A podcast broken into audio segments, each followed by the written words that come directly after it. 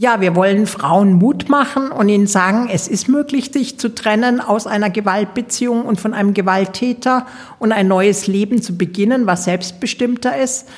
Und bei uns im Haus sind es zum Beispiel immer zwischen 80 bis 90 Prozent der Frauen, die das jedes Jahr schaffen und den Start in ein neues gewaltfreies Leben. Und insofern möchten wir alle Mut machen, doch diesen Schritt zu wagen. Es kann nur besser werden. Das sagt Sibylle Stotz, die seit über 31 Jahren im autonomen Frauenhaus in München mitarbeitet. Ich bin Barbara Streidel und ich beschäftige mich heute im Rahmen der Kampagne Gleichberechtigung schützt vor Gewalt der Münchner Gleichstellungsstelle mit dem Thema Hinsehen, Hilfe holen. Triggerwarnung. In dieser Episode geht es um das Thema häusliche Gewalt. Mehrere Personen werden zum Teil recht deutlich über Erfahrungen und dahinterliegende Strukturen berichten.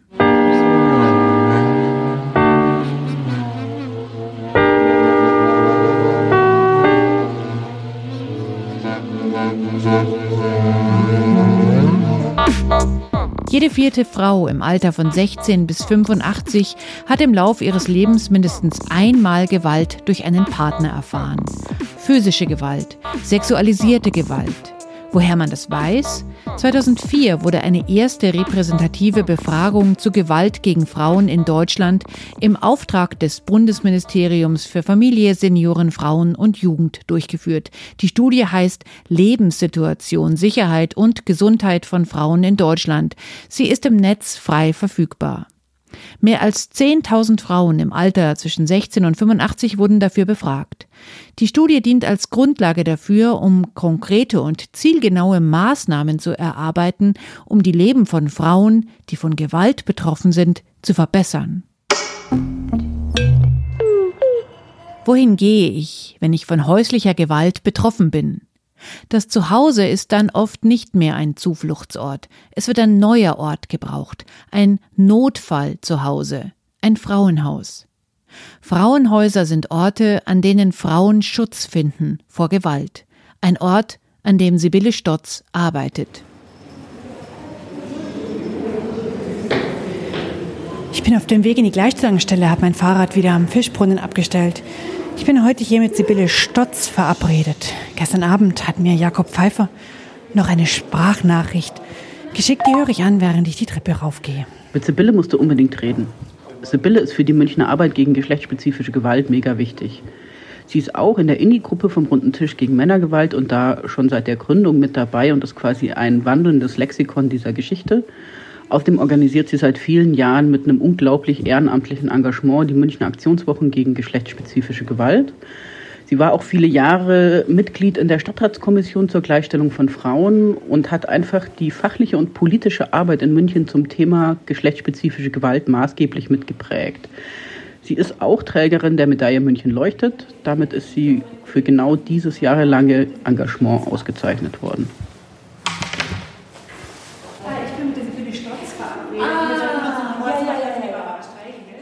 Der Name Sibylle Stotz fällt eigentlich immer, wenn es um die Prävention und Bekämpfung von Gewalt gegen Frauen geht. Und unser Thema heute ist Hinsehen, Hilfe holen.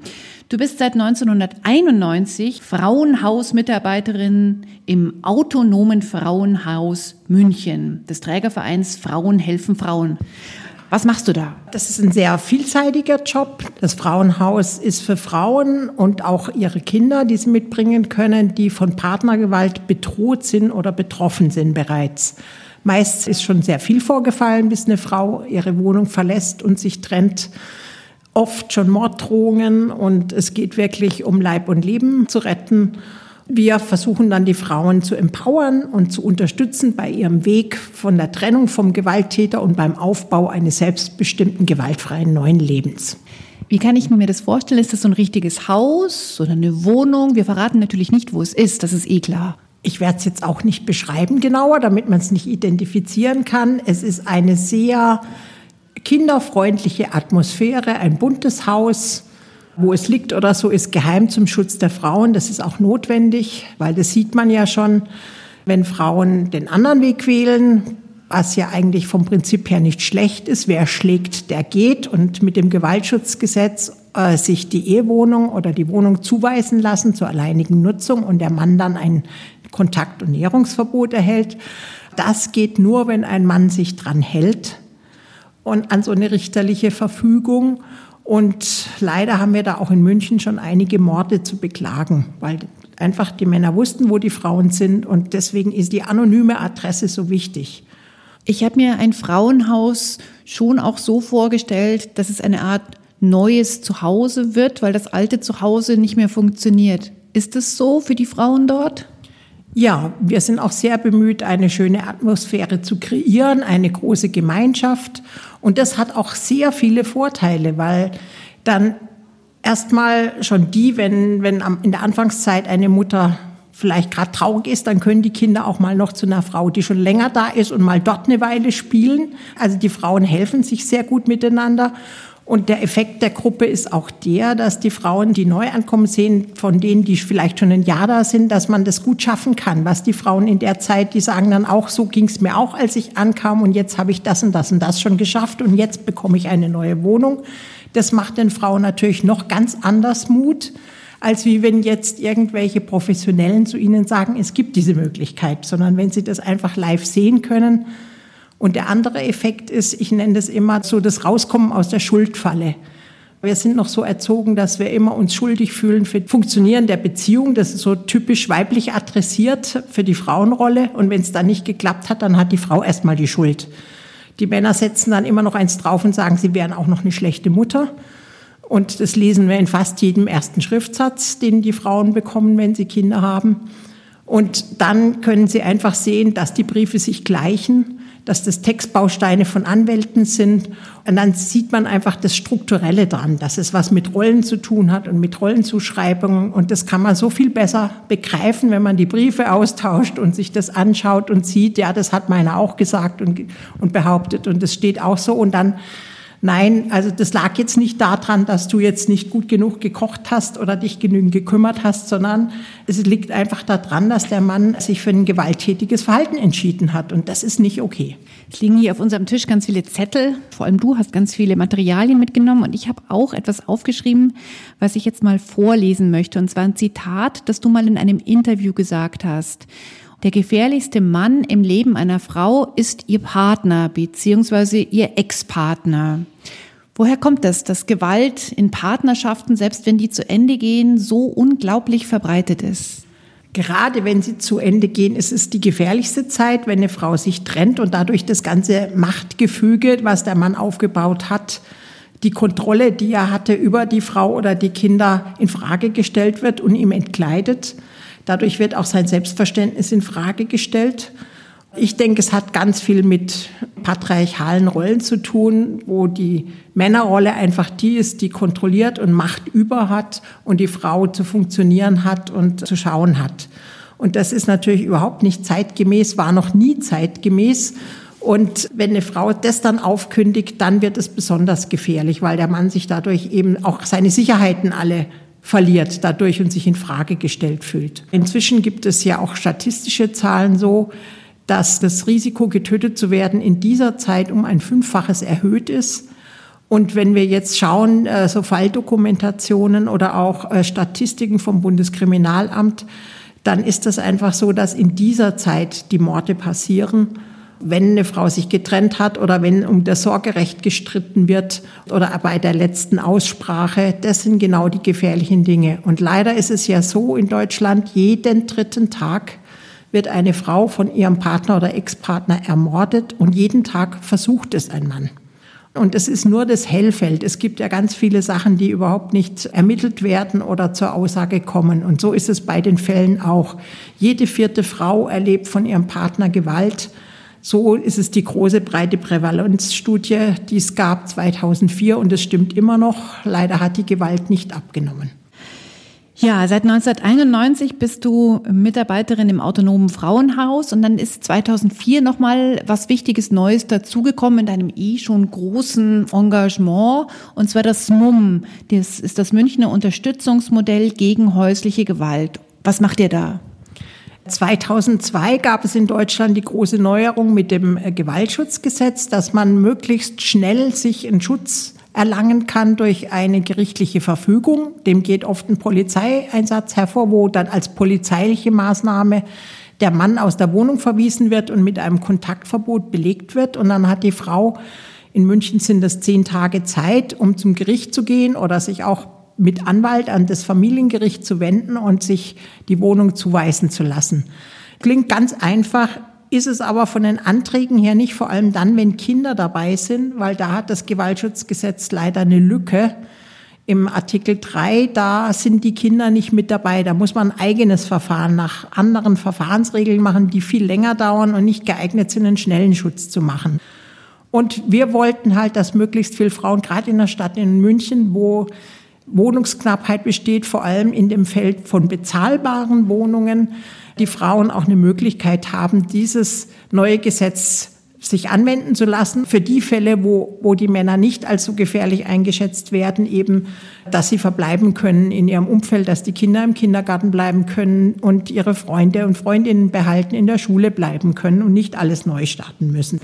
Und darum haben wir gemeinsam mit der Polizei, das hat damals die Frau Hand vom Kommissariat für Opferschutz angestoßen, eine Runde gemacht, eine multiprofessionelle, und da haben wir gesagt, wir wollen irgendwie kooperieren. Die Polizei schafft es nicht, die ganze Beratungsarbeit zu machen. Bei so einem Einsatz muss man schauen, dass niemand gefährdet wird, dass Mann und Frau getrennt werden und wer noch nach den Kindern schaut. Und da kann man nicht alles Rechtliche erklären. Und deswegen haben wir gesagt, wir würden einsteigen einen Vertrag mit der Polizei machen und würden dann uns bereit erklären, dass wir proaktiv die Frauen anrufen, dass sie eine gute Beratung kriegen, wie das funktioniert, so eine Art Lotsenfunktion auch in das Hilfesystem, wo kann ich noch welche Unterstützung kriegen, wovon lebe ich, welchen Antrag kann ich stellen beim Jobcenter, wenn der Mann erstmal keinen Unterhalt zahlt, wie funktioniert das alles, die ganzen Fragen, die dann auf einem einprasseln, die Existenzfragen, da können wir Antworten machen. Wie geht es weiter mit dem Strafverfahren? Dafür machen, haben wir uns verpflichtet, dann eben möglichst schnell nach dem Polizeieinsatz die Frauen selber anzurufen. Die willigen vorher ein, der Datenweitergabe von einem dieser MUM-Partner, dass sie dann einen Anruf bekommen. Das heißt, die Frauen müssen nicht irgendwo hin und schauen, wo bringe ich die Kinder so lange unter, sondern sie kriegen einen Anruf und kriegen dann die Informationen. Und das hat sich sehr bewährt. In München klappt das sehr gut. Insofern hat man noch eine Bereicherung in den Möglichkeiten und kann dieses Gesetz dann wirklich auch nutzen. Also darum ging es zu uns. Zugang zum Recht leicht erklären, für die Frauen auf sie zukommen und gute Informationen geben. Ich kann mir sehr gut vorstellen, dass es eine große Liste an Dingen gibt, die aber immer noch nicht so sind, wie du es dir vorstellst. Also was jetzt konkret die äh, Gewaltschutzanweisung betrifft, das ähm, funktioniert in München ganz gut. Wir hatten zum Beispiel in 2021 577 Täter, die da verwiesen wurden, äh, wo das auch ohne große Anhörung und schnell geklappt hat. Aber wo die große Lücke ist, ist zum Beispiel beim Schutz der Kinder.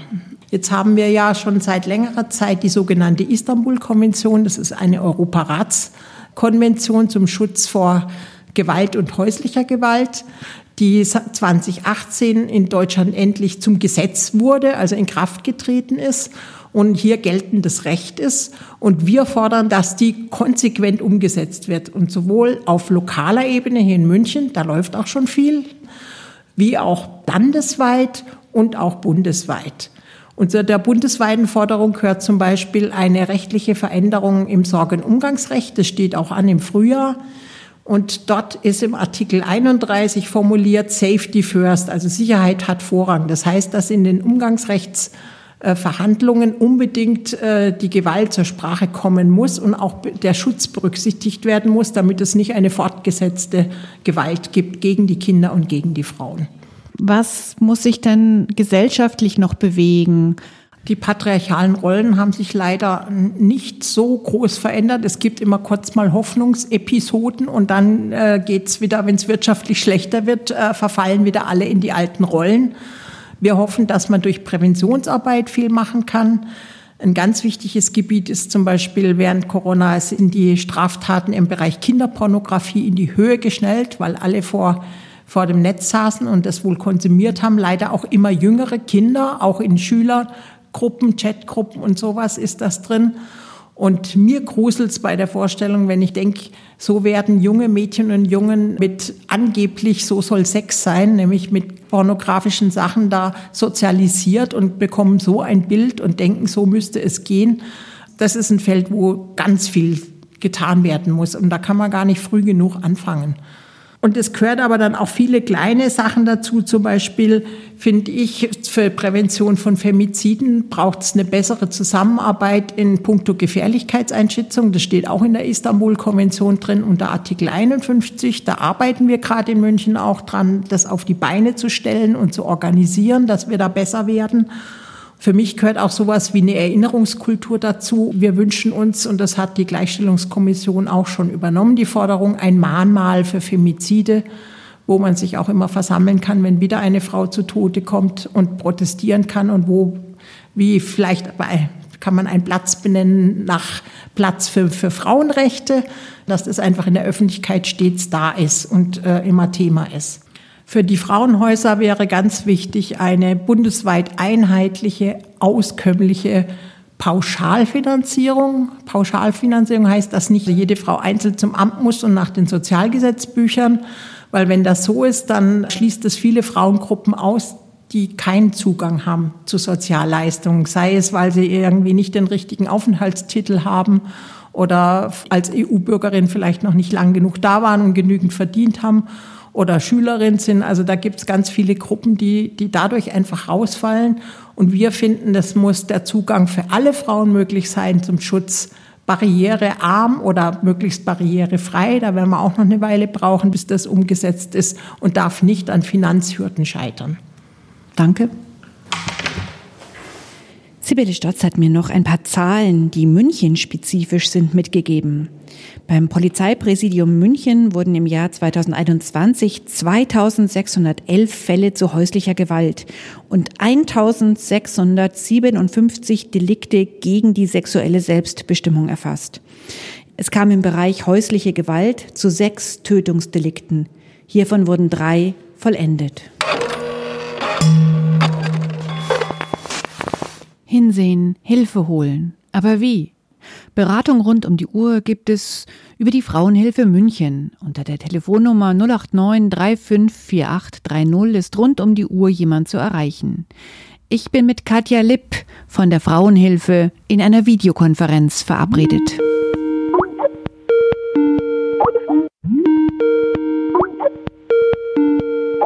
Hallo Frau Lipp. Hallo. Die Frauenhilfe München ist eine Beratungsstelle für Frauen, da kann man sich gerne ein Sternchen dazu denken, die von Partnerschaftsgewalt betroffen sind. Sie betreiben auch ein Frauenhaus und sie bieten Telefonberatung an. Wer wendet sich denn an Sie, Frau Lipp? Ja, also in erster Linie kann man sagen, dass die Frauen, die sich an uns wenden, so größtenteils zwischen 30 und 40 Jahren sind, also ungefähr die Hälfte der Frauen und dann nochmal ein Viertel zwischen 40 und 50 Jahre alt. Das ist insofern ähm, so erschreckend, äh, weil es einfach die Familienphase ist, wo die Frauen die kleinen Kinder haben. Das heißt, es sind immer Kinder mit betroffen. Wir haben natürlich auch Klientinnen, die keine Kinder haben, aber der ganz überwiegende Teil, auch im Frauenhaus bei uns, hat Kinder, die das mitbekommen, die Gewalt. An uns wenden sich Frauen, die in Beziehungen sind, aber auch Frauen, die nach Beziehungen Gewalt erleben. Auch das gibt es häufig, die vom Ex-Partner dann noch gestalkt werden oder, oder vom Vater der Kinder. Da geht es dann oft um das Thema Umgang. Da haben wir ja dann auch dieses Mymo-Projekt, ähm, wo es um den Umgang geht mit dem gewalttätigen Vater. Ähm, und man kann einfach sagen, äh, ist das ein gesamtgesellschaftliches Phänomen ist, Partnerschaftsgewalt, wenden sich wirklich alle Frauen letztlich an uns. Also aus allen verschiedenen Kulturen, Alter, ja, auch finanziellen Ressourcen, Bildungsgrad, das ist alles, alles vorhanden. Also kommen alle zu uns. Es klingt ja mit aus dem, was Sie gerade gesagt haben, dass Sie auch wirklich viele Geschichten erlebt haben und an vielen Beratungen schon teilgenommen haben. Und das ist wirklich auch, wie Sie sagen, alle trifft oder alle treffen kann. Ähm, Sie sind ja jetzt gar nicht mehr in der Beratung tätig, sondern Sie sind in der Leitung des Frauenhauses beschäftigt und kennen eben halt, wie schon angedeutet, Einzelfälle, aber auch die dahinterliegenden Strukturen.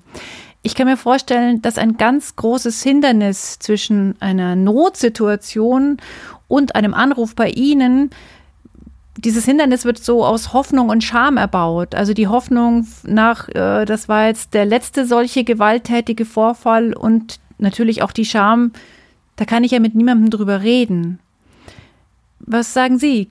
Wie kann man dieses Hindernis denn überwinden? Mhm. Ja, das haben Sie sehr schön zusammengefasst. Also tatsächlich ist es diese Hoffnung eben so und jetzt nicht mehr. Und das ist der Moment, wo viele Frauen sich bei uns melden, wo jetzt einfach gerade akut, akut wieder ein Gewaltvorfall war und jetzt, jetzt gehen sie es an und ähm, das ist dann der Moment, wo sie sich einfach Hilfe suchen. Ähm, dann ist es so, äh, wie kann das Hindernis überwunden werden? Weil das Thema Scham, was Sie angesprochen haben, ist besonders groß bei Partnerschaftsgewalt. Das ist einfach gesellschaftlich, das spricht Frauen nicht aus. Das ist wirklich extrem schwerer Schritt. Und da ist es dann einfach wichtig, die Niedrigschwelligkeit in so einer Beratungsstelle einfach ganz, ganz niedrig ähm, anzusetzen. Das, also zum einen ist es dadurch, dass die Frauen online sich beraten lassen können. Da ist es ja eine Hürde, die wegfällt. Dann aber auch die telefonische Beratung, wo sie ja auch ein Stück weit noch in der Anonymität sind. Die Frauen müssen ja auch ihren Namen nicht nennen. Sie können aber auch, das sagen wir auch dann dazu, äh, wenn sie in die persönliche Beratung kommen, dann können sie auch äh, das anonym machen. Sie müssten nicht ihren Klarnamen angeben. Sie können auch mit Fantasienamen sich beraten lassen. Das alles ist möglich und ist auch wichtig, weil gerade für das erste Vorfühlen und so Hilfe holen ist es sehr wichtig, nicht gleich komplett rauszukommen aus dieser aus dieser Nische, aus, dieser, aus diesem Versteck, in dem das Thema ja ist.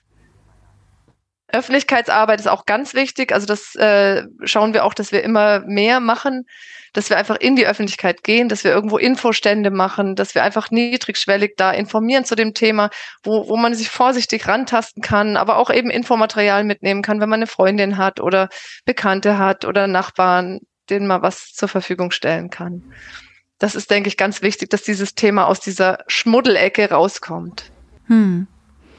Jetzt hatten Sie vorhin schon, als Sie so ein bisschen skizziert haben, wer sich denn alles an Sie wendet, auch gesagt, es sind fast immer Frauen mit Kindern, also dass Kinder auch immer die Gewalt miterleben. Ähm, das macht ja die Situation nicht weniger kompliziert. Und jetzt hatten Sie vorhin auch schon die Zusammenarbeit angedeutet, äh, die es in München gibt. Das Frauenhaus, äh, die Frauenhilfe arbeitet ja gemeinsam mit dem Münchner Informationszentrum für Männer, dem MIM, zusammen. Wie ist denn das zustande gekommen? Ja, das habe einfach mal eine Kollegin aus der Beratungsstelle, die damals die Teamleitung war, die hat das äh, hat die Idee gehabt, wie wäre das denn eigentlich, wenn wir mit den, mit den Tätern zusammenarbeiten oder mit den Männern, die die Täter beraten? Weil man muss ja irgendwie das Thema angehen. Es geht, wenn es um Umgang mit den Kindern geht, dann kommt man einfach nicht um den Kontakt mit den Männern letztlich. Man kann die Frauen da nicht komplett davor schützen, ja. Weil dieses Recht auf Umgang ist einfach sehr stark. Und da haben, hat, war dann die Idee, einfach einen geschützten Umgang ähm, zu finden. Einfach eine Möglichkeit, wie, wie die Frau und, und die Kinder vor diesem gewalttätigen Anteil bei dem Vater und bei dem Partner oder Ex-Partner, wie die davor geschützt werden können, die Kinder. Und dann, ja, ist einfach eine gute Idee gewesen, mit denen zusammenzuarbeiten und dann ein Konzept zu erarbeiten, dieses Münchner Modell, MIMO-Projekt. Funktioniert das? Welche Erfahrungen haben Sie denn da? Also, das klappt nicht in allen Fällen, muss man sagen, weil einfach diese, dieser gewalttätige Anteil bei den Männern, der ist einfach sehr, sehr, sehr tief drin und der ist sehr schwer wegzubekommen. Das ist nichts wie, da macht man mal einen kurzen Kurs und dann ist es wieder gut, sondern es ist eine ganz, ganz lange Arbeit und es geht nur in diesem Gruppensetting und die Männer müssen einfach kooperieren, die müssen da mitmachen, die müssen hingehen und die müssen wirklich sich verändern wollen. Und das ist einfach natürlich ein schwerer, schwieriger Prozess. Höre jetzt raus, dass das eine ganz wichtige Erkenntnis auch ist. Da macht man nicht schnell einen Kurs und dann wird es wieder gut. Mhm. Ich höre raus, dass es dieser ganze Kontext ein langer Prozess ist, der mit recht viel Energie auch verbunden ist. Ähm, wie bleiben denn die Menschen, die davon betroffen sind oder die Frauen, die sich an sie richten, wie finden die denn die Kraft? Ja, das ist tatsächlich immer die Frage auch, ja. Deswegen, das ist natürlich auch das, weswegen viele Frauen dann einfach die Kraft nicht mehr haben und einfach zurückgehen, resignieren, in so eine Partnerschaft zurückgehen, weil sie einfach merken, gegen diesen, diesen starken, äh, gewalttätigen Partner ist, no, ist im Moment noch schwerer, als mh, hm, jetzt zurückzugehen. Aber ich denke, ein ganz, ganz entscheidender Punkt ist eben die Beratung. Also die Prozesse, die ich gemacht habe, die Beratungsprozesse, die gingen oft lange, bis die Frau wirklich so weit war, sich zu trennen und äh, wirklich selbstbestimmt ihr eigenes Leben anzufangen. Aber was ich sagen kann, alle Frauen, die das geschafft haben, wirklich alle, von denen ich dann gehört habe, haben gesagt, da wird so viel Energie frei. Diese Energie, die so gebunden ist an diesen gewalttätigen Partner und an dieses, oh Gott und Hilfe und ich muss die Kinder schützen und ah, und ich will jetzt, hm, was, was mache ich jetzt nicht? Was provoziert ihn? Ja? Dieses ständige Hab-Acht, das ist, bindet so viel Energie und das wird frei, wenn sie einfach aus dieser Beziehung raus sind. Das heißt, es lohnt Letzte sich. Frage.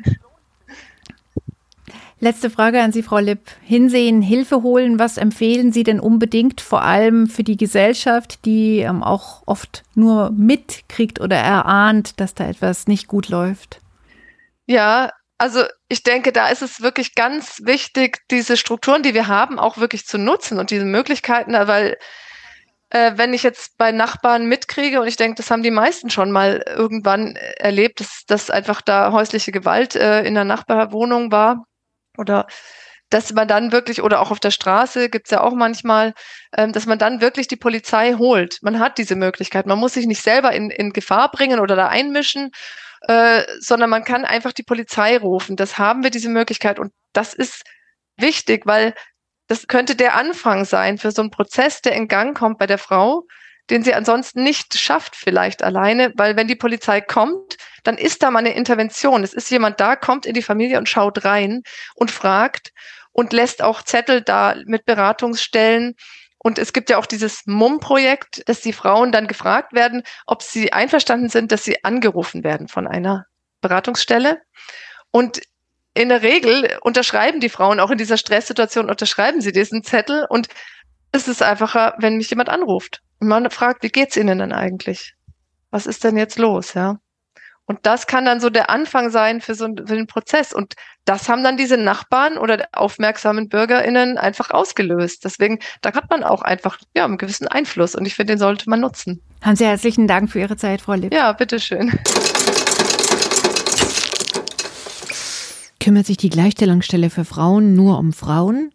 Nein, das hat mir Nicole Lassalle schon ganz am Anfang dieser Podcast-Episoden erklärt, dass Frauen im Sinne eines inklusiven Feminismus verstanden werden. Wie ist es denn nun mit Männern, die ja sehr häufig Verursacher von Gewalt gegen Frauen sind? Was ist mit den TäterInnen? Ich schreibe an die Gleichstellungsstelle und kriege eine Antwort von der Leiterin Nicole Lassalle.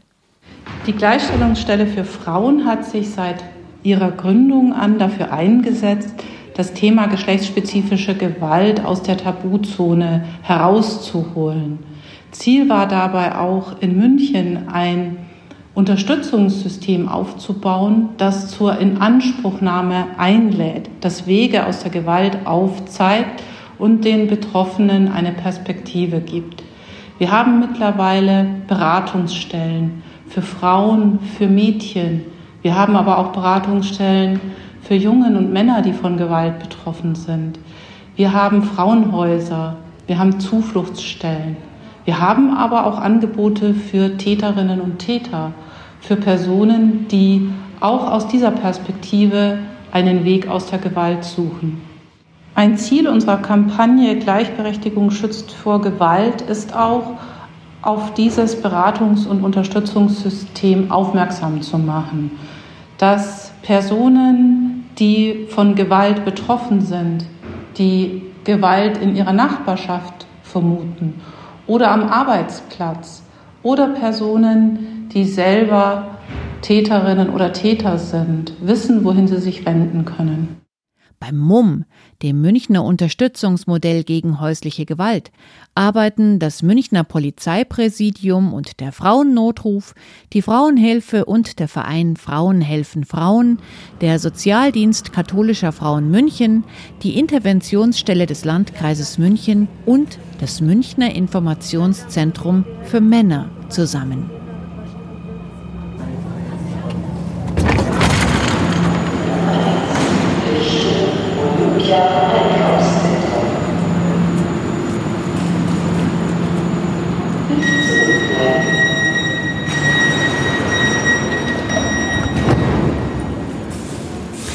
Gerade aus der U-Bahn raus, Station Georg Brauchlering, und ich mache mich jetzt auf in die Feldmochinger Straße.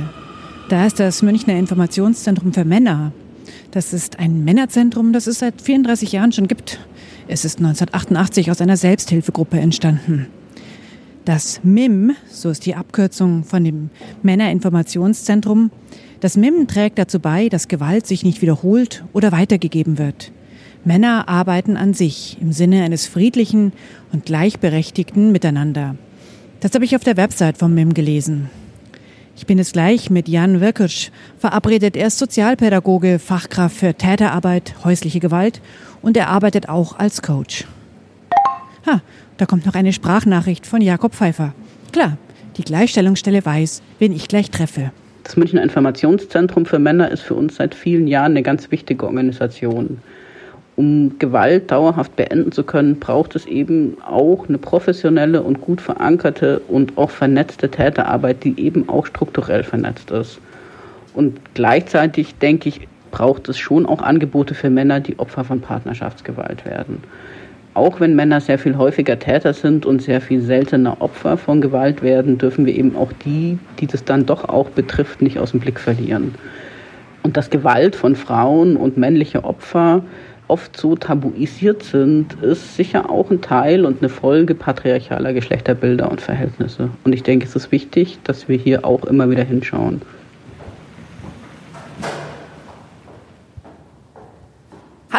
Hier bin ich. Schön, dass Sie da sind. Und hier sehe ich ja MIM, Münchner Informationszentrum für Männer und daneben ein Schild von der Frauenhilfe. Mhm. Ja, ist tatsächlich so. Das ist äh, unser gemeinsames Projekt, was wir hier äh, machen. Das ist die ähm, Elternberatung nach dem Münchner Modell, nach dem Sonderleitfaden, wo es eben um Elternberatung geht, wenn Eltern sich getrennt haben und die Männer Gewalt ausgeübt haben. Und es geht dann darum, eben äh, eine Umgangsvereinbarung mit den Eltern gemeinsam zu erarbeiten und das Besondere ist tatsächlich hier, dass es hier rechts eben eine Tür gibt, wo eben zum Beispiel die Männer reingehen können und links gibt es die Tür, wo die Frauen reingehen können, sodass die sich im Vorfeld auch nicht begegnen müssen. Genau da drüben übrigens sitzt auch die Frau Funk, die Sie ja schon kennengelernt haben. Die kenne ich, ja, ja. Und hier arbeiten wir sehr gut zusammen. Wunderbar, gehen wir mal rein, oder? Ja, gerne, nach Ihnen. Sie sind hier im MIM als Fachkraft für Partnerschaftsgewalt und stehen auch für die Elternberatung zur Verfügung. Das heißt, Gewalt innerhalb der Familie ist das Thema, bei dem Sie beratend und unterstützend wirken. Häusliche Gewalt. Und das ist wiederum ein Thema, das mit sehr vielen Vorurteilen daherkommt. Männer sind immer die Täter, je niedriger das Einkommen, je weniger akademisch der Job, desto höher ist die Gefahr, dass es zu Gewalttaten kommt. Ja, zunächst äh, muss ich tatsächlich festhalten, dass häusliche Gewalt ein äh, Männerthema ist tatsächlich. Und natürlich gibt es auch Frauen, die äh, häusliche Gewalt oder Beziehungsgewalt ausüben gegen ihren Partner. Allerdings ist das Verhältnis ungefähr 80 Prozent. Das heißt, in 80 Prozent der Fälle geht die Gewalt von Männern aus und in 20 Prozent eben von den Partnerinnen. 80 Prozent der Fälle, das sind Männer die Täter. Das ist einfach eine Statistik. Da gibt es jetzt nichts zu entkräften oder äh, zu bestätigen, sondern das ist tatsächlich einfach die Realität. Was ich vielleicht jetzt noch am Anfang noch mal kurz sagen will, ist, dass ähm, ich mich tatsächlich hier in dem binären Geschlechterrahmen bewegen werde, weil ich aktuell tatsächlich ausschließlich mit ähm, Männern arbeite, die aus ähm, heterogeschlechtlichen Beziehungen kommen. Das heißt, ähm, wir haben die klassische Aufteilung Mann, Frau. Die Männer, die zu uns kommen, die sind in Bezug auf ihre Bildungs- oder Einkommensniveaus ähm, sehr heterogen. Das heißt, zu uns kommen Männer aus allen Berufsgruppen, Berufsfeldern und auch sozialen Milieus. Bei uns im Gruppenprogramm, also in der tatsächlichen Gruppe dann am Abend, Da sitzt äh, möglicherweise ein Tierarzt neben einem Hilfsarbeiter, neben einem Koch, neben einem Ingenieur, einem Lehrer, Dachdecker, Unternehmensberater, Taxifahrer, Krankenpfleger, Manager.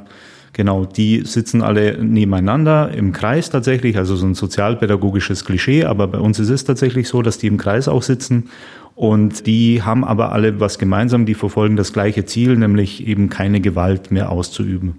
Die Geschichten, also die die Männer mitbringen, die sind äh, zwar auf den ersten Blick äh, sehr individuell und unterschiedlich, Allerdings haben die natürlich auch was gemeinsam und zwar geht es in der Regel um Macht und Kontrolle in einem Gesellschaftssystem, das eben ähm, von patriarchalen Strukturen geprägt ist. Die Gewalt dient dabei eben dem Erhalt oder der Wiederherstellung von Macht. Und das Spektrum und äh, der Männer und deren Geschichten, die die auch mitbringen, da muss ich vielleicht eine kurze Triggerwarnung aussprechen. Also ich erzähle jetzt einfach ähm, ein bisschen was von einem Mann, nur ganz kurz.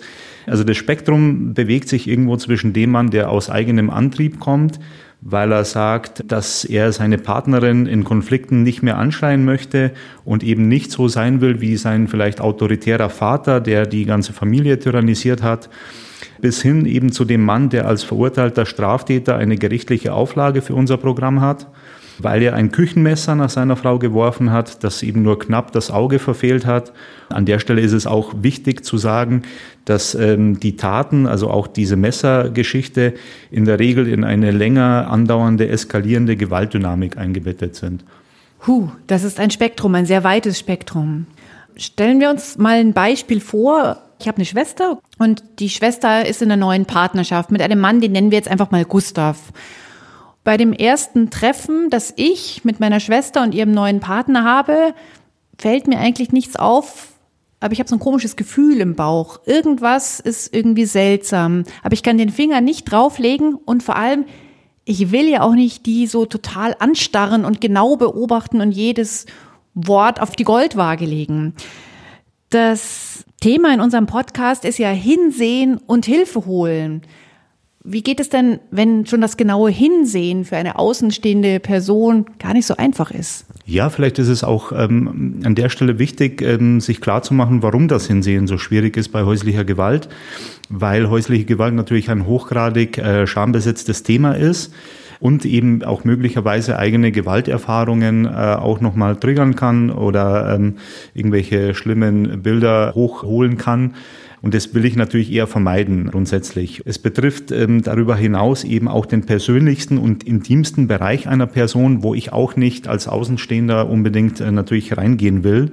Und ähm, deswegen ist die Neigung groß, ähm, dieses Thema eher eben von sich wegzuhalten und genau eben nicht hinzuschauen. Das bedeutet, dass ich all das, was ich gerade erzählt habe, erstmal überwinden muss. Und dabei kann aber genau das helfen, dass ich mir genau das bewusst mache und vor allem auch die Haltung, dass eben Gewalt, insbesondere häusliche Gewalt, uns alle was angeht und eben keine Privatsache ist. Und deswegen ist es eben in der Situation auch ähm, aus meiner Sicht äh, durchaus legitim, auch mal die Polizei zu rufen eben, also jetzt nicht bei ihrer Schwester. Da würde ich natürlich erstmal mit ihr reden und ihr mitteilen, welches Gefühl sie eben haben und was sie da so bedrückt und so weiter. Und tatsächlich, wenn sie es woanders beobachten, einfach lieber einmal mehr die Polizei holen. Das ist jetzt paradox, aber im besten Fall ist es so, haben sie recht gehabt, es gibt häusliche Gewalt und die bekommen Unterstützung. Das heißt, die Gewalt wird beendet erstmal. Im anderen Fall, wenn sie eben sich getäuscht haben und es gibt keine häusliche Gewalt und die Polizei ist trotzdem gekommen, dann ähm, ist es eben so, dass dieses Pärchen oder Paar dann für häusliche Gewalt auch sensibilisiert ist. Gibt es denn so einen Verlauf, woran man häusliche Gewalt erkennen kann? Häusliche Gewalt fängt in der Regel tatsächlich subtil an, also auch in dem Fall von ihrer Schwester und ist von außen in der Regel erstmal nicht erkennbar, außer sie kennen die Person natürlich sehr gut sowohl Täter und Opfer wollen in der Regel beide meistens nicht, dass etwas nach außen dringt. Das ist auch so das Besondere bei häuslicher Gewalt. Also häusliche Gewalt umfasst eben nicht nur die körperliche Gewalt, die eventuell auch Außenstehende an den Verletzungen äh, erkennen können, sondern eben auch psychische Gewalt, die natürlich schwer erkennbar ist.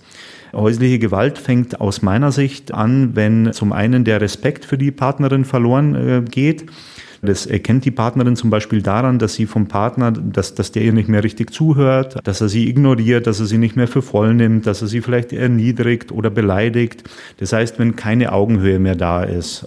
Und ein anderes Anzeichen kann sein, wenn die Frau sich einfach nicht mehr sicher fühlt und wenn sie Angst hat. Zum Beispiel, wenn es einen Konflikt gab und sie, sie ärgert sich nicht über diesen Konflikt, sondern sie hat Angst vor dem nächsten Konflikt, dass eben da möglicherweise es so eskaliert, dass es auch vielleicht körperliche Gewalt gibt oder auch dann weitere Erniedrigungen. Diese beiden ähm, Hauptpunkte, die Sie gerade genannt haben, die kennen vor allem die Leute, die daran beteiligt sind komme jetzt wieder auf meine Schwester zurück. Ich als Außenstehende würde das aber gar nicht mitkriegen, weil ich ja in diesen Situationen gar nicht dabei bin. Und jetzt legen wir noch eine Schippe drauf. Wir stellen uns vor, ich habe eh schon Unbehagen, habe vielleicht schon was gesagt und dann bricht meine Schwester den Kontakt zu mir ab und ich komme gar nicht mehr an sie ran. Das heißt, all die Brücken, die ich gerne gebaut hätte, sind abgerissen. Also wenn sie gar keinen Kontakt mehr haben, dann hat natürlich der Mann auch etwas erreicht. Die äh, häusliche Gewalt funktioniert nur dann, wenn die Männer eben keine Angst haben müssen vor Konsequenzen. Das heißt, wenn sie keine Angst haben müssen, dass die Frau sie zum Beispiel verlässt. Dafür sorgen die natürlich durch den Einsatz von äh, unterschiedlichen Täterstrategien, Manipulationstechniken. Das klingt sehr ausgeklügelt. Warum machen Männer das? Warum sind Männer die Täter? Das äh, liegt an der männlichen Sozialisation eben in diesem patriarchalen ähm, System oder in der patriarchalen Gesellschaft die später eben in Beziehungen ihre negative Wirkung entfalten kann und sich dann eben in destruktiven Verhaltensweisen zeigt, die eben unter dem Begriff der toxischen Männlichkeit äh, zusammengefasst werden können. Das sind eben Haltungen und Verhaltensweisen, die gewaltfördernd sind und äh, im Übrigen auch den Männern selbst schaden. Das heißt, da geht es um die Rollenerwartung, wie muss ich als Mann sein, um eben auch als solcher anerkannt zu werden. Es gibt ein schönes Beispiel, und zwar gibt es ja diese Kletterpyramiden, also auf Spielplätzen. Und da ist sehr schön zu beobachten, wenn ein Junge hochklettert und kommt an einen bestimmten Punkt, wo er stehen bleibt dann ist es spannend, wenn der Vater dann unten steht und hochschaut und meint, hey, ja, super, und das schaffst du noch jetzt, gib noch ein bisschen Gas, das schaffst du, ja, du, du packst es, du bist stark und so. Und der Junge äh, steht halt da, ähm, hat gemerkt, da ist eine Grenze und jetzt wird er eher ermutigt, eben über diese Grenze zu gehen und macht es dann vielleicht auch, weil er natürlich auch äh, dem Vater gefallen will, weil er ähm, kein Versager sein will und so weiter. Und bei einem Mädchen ist es tatsächlich ähm, ein bisschen anders. Dann äh, wird ihr gesagt, ähm, ja, das hast du toll gemacht, jetzt kommst aber bitte runter, weil das reicht jetzt so. Und so werden Mädchen im Endeffekt künstlich eingeschränkt und die Jungs kriegen so die Botschaft, ja, meine Grenze, die ist irgendwie nicht so wichtig, ich muss über diese Grenze gehen. Und Gewalt hat ja auch eben mit Grenzen zu tun und deswegen ist es ein ganz gutes Beispiel. Die andere Sache, warum äh, Männer häufig eben Täter sind, die hängt eben mit Privilegien zusammen, die ein Mann in einer patriarchalen Gesellschaft einfach hat.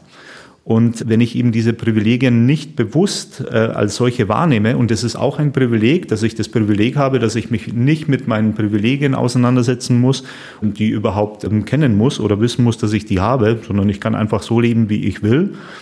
Wenn ich die eben nicht bewusst als solche wahrnehme und die für mich sozusagen zu, zu meiner Normalität oder meinem Alltag gehören, dann wird sich für mich Gleichberechtigung, was ja das große Thema ist, auch von diesem Podcast, dann wird sich die anfühlen wie Unterdrückung. Und das ist tatsächlich der Punkt, wo viele Männer eben dann Gewalt ausüben, um eben sich gegen diese Unterdrückung, diese vermeintliche, diese gefühlte Unterdrückung auch zu wehren. Ich finde es ja unglaublich, Gleichberechtigung als Herabwürdigung zu empfinden. Ein letztes Zurückgehen zu unserem Beispiel der Gustav aus dieser Geschichte, der neue Partner meiner Schwester, würde der zu Ihnen kommen? Also äh, der Gustav, der würde sich an uns wenden, wenn er einen Leidensdruck hat, grundsätzlich. Das heißt, wenn er Leidensdruck hat, ähm, was auch hilft, ist Problemeinsicht und Veränderungsbereitschaft. Wenn er das entwickelt hat, dann würde er sich bei uns melden oder eben auch auf Druck von der Partnerin. Das heißt, wenn die sagt, hey, wenn du so mit mir umgehst und nicht daran arbeitest, dann bin ich weg, das ist, ähm, sind viele Männer, die eben bei uns auch sind. Oder eben das soziale Umfeld sagt, hey, äh, boah, so wollen wir mit dir nichts zu tun haben, wenn du so unterwegs bist. Oder eben auch das Jugendamt oder Justiz eine entsprechende Auflagen dann macht, dann ähm, hat er den Druck, dann muss er sich auch melden und dann ist es im Endeffekt auch unser Job zu schauen, dass wir aus dieser erstmal extrinsischen Motivation eine intrinsische schaffen und da merken die Männer bei uns im Programm tatsächlich relativ schnell, dass sie da wirklich auch profitieren. Also dass es nicht nur eine Strafe ist, so wie es erstmal empfunden wird natürlich, wenn die geschickt werden vom Gericht, sondern tatsächlich die auch wirklich für sich persönlich profitieren. Jetzt stellen wir uns vor, der Gustav wäre gekommen. Welche Auswege aus der Gewalt können Sie denn anbieten? Da ist es besonders wichtig zu sagen, dass häusliche Gewalt professionell bearbeitet werden muss. Also deswegen gibt es ja so Stellen wie uns, um eben die Rückfallgefahr tatsächlich zu verringern. Und professionell bedeutet in dem Fall eben nach dem evaluierten Standard der Bundesarbeitsgemeinschaft Täterarbeit häusliche Gewalt und in unserem Partnerschaft-Gewaltprogramm, was eben äh, für den Gustav auch in Frage kommen würde, indem wir eben nach genau diesem Standard arbeiten, müssen die Männer im Endeffekt in 26 wöchentlichen Gruppensitzungen sich mit ihrer Gewalt und mit ihren Handlungen und Entscheidungen eben auseinandersetzen. Sie arbeiten bei uns eben auch an ihrer Haltung Frauen gegenüber, ist auch ganz wichtig und an ihrer Beziehungsfähigkeit und Empathie. Sie erarbeiten individuelle gewaltfreie Konfliktlösungsstrategien. Sie lernen eben beziehungsorientiert zu kommunizieren. Sie lernen eigene Gefühle, Bedürfnisse und Grenzen zu erkennen und die Grenzen anderer zu erkennen und eben auch zu respektieren. Und sie setzen sich natürlich auch mit diesen Privilegien, die ich auch schon erwähnt habe, und den Rollenbildern und Rollenerwartungen auseinander. Bei uns ist es so, dass wir eben auch trennen zwischen Mensch und Handlung. Das heißt, dass wir sie als Mensch respektieren, aber eben die Gewalt ablehnen und eben diese ähm, Auswege auch zeigen. Jetzt haben wir uns ganz am Anfang äh, vor der Tür getroffen und haben festgestellt, dass die Frauenhilfe hier auch ist. Und das ist ja das Münchner Sondermodell für Beziehungen, in denen häusliche Gewalt stattfindet, in denen es auch Kinder gibt. Jetzt habe ich die Kollegin von der Frauenhilfe schon gefragt, wie das so läuft. Sie meinte, ja, geht mal gut, mal schlecht. Was ist denn Ihre Einschätzung zu diesem Münchner Sondermodell? Das funktioniert in der Regel dann besonders gut, wenn äh, die Männer tatsächlich auch ihren Teil auch erfüllen. Also wenn sie wirklich die Verantwortung übernehmen und ähm, eben auch nicht mehr bagatellisieren dann funktioniert es relativ gut. Es hängt natürlich auch davon ab, was haben die Kinder alles erlebt, was haben die Mütter auch erlebt, äh, gibt es da noch Bedarf in Richtung einer Therapie oder Traumatherapie. Aber unterm Strich funktioniert dieses Modell und aus meiner Sicht ist es tatsächlich das Beste, was Eltern nach einer Trennung tun können, wenn es häusliche Gewalt gab. Haben Sie herzlichen Dank für Ihre Zeit. Ja, vielen Dank, hat mich sehr gefreut. Feierabend und ich habe gerade eine Episode von einer britischen Krimiserie angeschaut. Darin wird eine Frau in der U-Bahn von einem Typen belästigt. Sie ignoriert ihn und eine andere Frau filmt seine miese Anmache. Und dann holt noch eine Frau das Handy raus und noch eine Frau. Alle filmen ihn. Eine sagt, sie würde das live ins Netz streamen mit einem Hashtag, den die Polizei sieht. Und dann wird der Typ sehr schnell, sehr kleinlaut. Und tatsächlich warten an der nächsten Haltestelle Polizeibeamte auf ihn. Auch wenn das nur eine erfundene Geschichte in einer Serie war, mir hat diese Form von Hinsehen, Hilfe holen gefallen. An einigen Stellen ist es heute um das Thema Polizei benachrichtigen gegangen. Das ist ein wichtiger Hinweis, und doch gibt es Menschen, die die Polizei vielleicht aufgrund eigener Erfahrungen nicht ausschließlich als Unterstützung wahrnehmen. Wenn das so ist, die hier genannten Beratungsstellen, ob ein Frauenhaus, wo Sibylle Stotz arbeitet, oder die Frauenhilfe, wo Katja Lipp arbeitet, oder auch der Frauennotruf, da habe ich ja in einer anderen Episode mit Maike Bublitz gesprochen. An all diesen Stellen gibt es Hilfe auch ohne Polizei. Ein letzter Tipp noch aus der Gleichstellungsstelle. Wenn eine Frau in München etwa abends sicher nach Hause möchte, dann gibt es dafür ein gutes Angebot. Nicht immer fühlen sich Frauen nachts auf dem Nachhauseweg sicher. Mit dem Frauennachttaxi fördert die Stadt München das Sicherheitsgefühl und die Mobilität von Frauen in der Nacht. Und das mit einem ganz einfachen Gutscheinsystem. Für jede Taxifahrt, die nachts an eine Wohnadresse stattfindet, zwischen 22 Uhr und 6 Uhr morgens, können Frauen einen Wertgutschein einlösen in Höhe von 5 Euro. Diese Wertgutscheine sind ganz einfach zugänglich. Sie können abgeholt werden in den Münchner Sozialbürgerhäusern, im Kreisverwaltungsreferat, in der Stadtinfo, im Rathaus oder bei der Gleichstellungsstelle für Frauen. Diese Gutscheine erhalten Frauen ab 16 Jahren und sie können auch von Transfrauen, non-binären Frauen und Frauen mit dem Geschlechtseintrag divers abgeholt werden. Bei jedem Vorsprechen gibt es drei Gutscheine. Auf der Taxifahrt können eigene Kinder mitgenommen werden und es können auch Frauengruppen gemeinsam fahren. Gleichberechtigung schützt vor Gewalt. In sechs Episoden habe ich Hintergrundinformationen, Gespräche mit Aktivistinnen und jede Menge Reflexion zu diesem wichtigen Thema zusammengestellt. Die Energie, die von all den engagierten Personen ausgeht, ist auch nach dem Ende dieses Podcasts weiter spürbar und verfügbar um unsere Gesellschaft und die Art und Weise, wie wir miteinander leben, Bündnisse schmieden und Konflikte austragen, wirklich für alle gleichberechtigt zu machen, dafür muss noch einiges passieren. Und dafür werden wir alle gefragt. Schauen wir hin und nicht weg.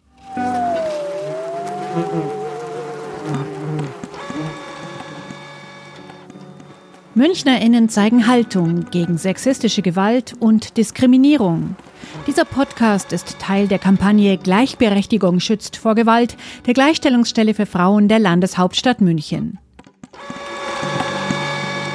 Musik und Soundeffekte Steffi Müller in Zusammenarbeit mit Klaus Erika Dietl, Mediendienst Leistungshölle.